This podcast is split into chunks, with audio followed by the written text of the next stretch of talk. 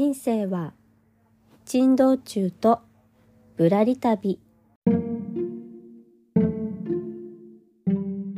この番組は会社員ワーママが夢を実現するまでのあれこれをリアルタイムでお届けしているノンフィクション番組です。今年度の目標は刺繍作品でコンテストに入賞することとテキスタイルブランドを立ち上げることです。というわけで皆さんこんにちは。あここです。いかがお過ごしでしょうか？今日のテーマは子育ての中のインスピレーションというテーマでお話ししたいと思います。本題に入る前に一つだけお知らせをさせてください。ハンドメイドサイトのミンネさんでデジタルコンテンツの販売がリリースされたのを受けて私もデジタルコンテンツの販売をするお店をミンネさんで開設させていただきました。はい。内容はデザインペーパーと塗り絵をデジタル、えー、ダウンロードデータですね。販売しているんですけれども。まあ、メインはデザインペーパーの方になっていてまあどういったものかというと購入した後にダウンロードボタンが出てくるのでダウンロードをしていただくとうんコンビニとかご自宅で印刷できるので、まあ、A4 サイズに印刷していただいてこうちょきちょき切ってスクラップブックに貼っていただいたりとか、まあ、折り紙みたいに折ったり、うん、封筒を作って、えー、誰かにプレゼントしてもらったりあとは額に入れて飾るっていう使い方もできるのでよかったらご覧ください。塗り絵の方はですねまだ 1, 1点だけなんですけれども3枚1セットになっていて森の音楽隊というテーマで、えー、リスさんや猫さんやゾウさんが楽器を叩いているそんな塗り絵をご用意いたしました。よかったらそちらもご覧いただけますと嬉しいのでえー、今回の放送の概要欄にリンクを貼っております。よかったら遊びに来てください。はいというわけで、えー、今日の本題が子育ての中のインスピレーションという内容になるんですけれどもあの今子育て中のお母さんお父さんはいかがでしょうか？こう子供が生まれる前と後でやっぱり行く場所とかうん生活とかも結構ガラッと変わった方もいらっしゃるんじゃないかなと思うんですが、まあ、私もこういう創作活動をしていく中でいろんなところからインスピレーションをもらうっていうのはとても大事なことなんですけれどもやっぱそれもね変わってくるんですよね生活が変わってくると。でまあ独身時代だったりとか結婚して子供が生まれる前の時とかは例えば私はミュージカルが大好きなのでミュージカルを見に行ったりとか、うん、美術館に行ったりとか、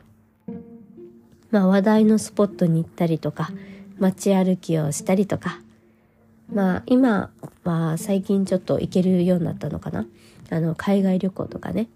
そういったところからインスピレーションをもらう機会が多かったかなと思います。でもまあ子供が生まれるとね小さいうちは特になんですけどうん、さっき言ってたようなミュージカルとか美術館とか、まあ、美術館も、うん、場所によるかな。うん あとはまあ話題のスポットとかもね人が多すぎるとこう子供連れが大変だったりとか、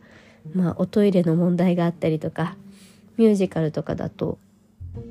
まあうち今4歳の息子なんですけどまだね何時間もおとなしく座ってるのが難しかったりするんですよね。まあそういうのも考えるといろいろとねあの今までやってきたインスピレーションを受ける行動っていうのがちょっとだけ難しくなったりしてるなっていうのを感じています。はい、でじゃあそんな私が今どんなところからこのものづくりをする上でのインスピレーションをもらっているかと言いますと、まあ、子供と行動している中っていうのがメインになってきますね。でやっぱり一番多いのが自然の中からインスピレーションをもらうっていうことが圧倒的に増えましたねうちの子供4歳なので、まあ、子供が1歳半ぐらいの時から、まあ、あのコロナ禍が始まったんですよねうん、ちょうどまあ活発に外に出ていきたい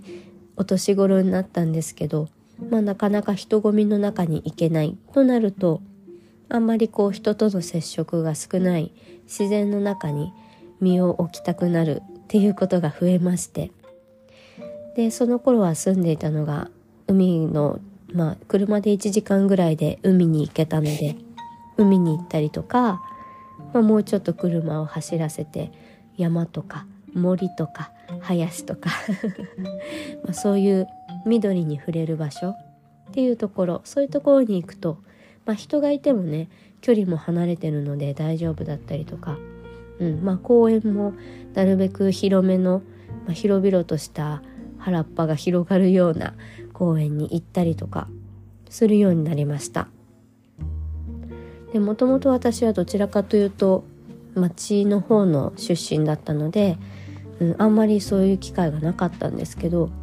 なんか行ってみるとね自然って本当に面白いなと思うことが増えてきて、まあ、葉っぱの形木の生え方とか、まあ、倒れた木倒木とかもそこにね新しい命が芽生えていたりとかなんか見たことがない形の虫色の虫とかなんかそういうのを見ているとムクムクと いろいろとこう作りたい欲が湧いてくるんですよね。そうだからなんか今私はその自然からインスピレーションを受けるっていうことにすごくハマっています。うん、でまあ子供と歩いていると子供がいろいろ気づくことがあって「ママ見てこれ面白いよ」って言ってあこんなのがあったんだって気づかされたりとかあとはなんかタンポポのお花一つとってもそのお花って綿毛になっていくじゃないですか。でまあ母心としては子供に綿毛をふーっと吹かしてあげたい気持ちがあって、うん、この間もうちの家のウッドデッキの植木鉢にタンポポが咲いたんですよね。であこのタンポポ綿毛になったらふーってさせてあげたいなと思って綿毛になるのをずっと、うん、観察してたんですよね毎日。であこういう過程で綿毛になっていくんだっていうのが分かってあのタンポポって一回こう、まあ、朝開いて夜また閉じてっていうのを繰り返すんですけどある時開かなくなってでその閉じた状態でだんだんこう先っちょのところがふわふわって白くなってくるんですよね。でそしたらもう次の日ぐらいにはなんかパカーってあの丸い真っ白いふわふわに変身しているのを見てうわ面白いなって 思った次第でございます そうでもあっという間にね飛んでいってしまうから子供に教える頃にはちょっと半分欠けてしまってたんですけどなんかそういうのを見ていろいろとなんか刺激をもらったりとかしています。であとはあの子供が見ている絵本とかそういったものも結構ねインスピレーション元になっていて、まあ、日本の絵本も、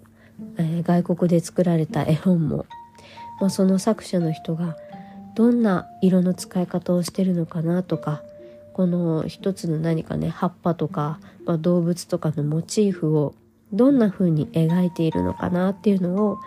まあ美術館目線にちょっと近いのかななんかそういうのを観察することで自分自身の創作活動になんとなく落とし込んでいる部分があるなっていうのを最近感じているんですね。うん、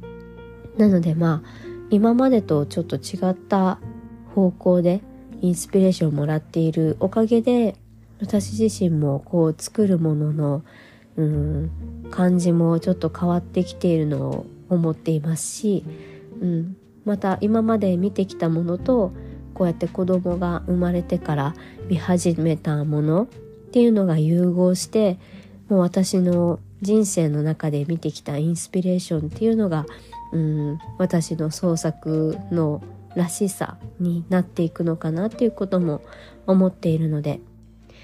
まあ、これからね子供も成長していくと行く場所を見るもの、うん、そういうのも変わってくるしそうしていく中で私自身もアップデートされていくのかなと思うと、まあ、これからも結構楽しみなだなっていうふうに思っています。はいというわけで今日は子育ての中のインスピレーションについてお話をしましたが、えー、お気づきかと思いますがものすごい鼻声でございます。じゃちゃんと聞こえているか不安なぐらい鼻声なんですけど大丈夫でしたでしょうか？なんか自分はね自分で話してるから何言ってるか大体わかるんですけどちょっと聞いてくださってる方に伝わってるのかここ数日結構鼻声喉ガラガラ 配信が続いていたので、うん、ちょっと心配しておりますが大丈夫でしょうか？はいちょっとねこれ以上話すと今度喉がガラガラしてきそうなのでこの辺でおしまいにしたいと思います。はいいつも聞いてくださりありがとうございます。この番組では夢を叶える道中で得た学びをシェアさせていただきます。気に入ってくださった方はフォローやメッセージにとても元気をもらっているのでよかったら応援いただけますと嬉しいです。全然喋れない。それでは、えー、あここでした。ではまた。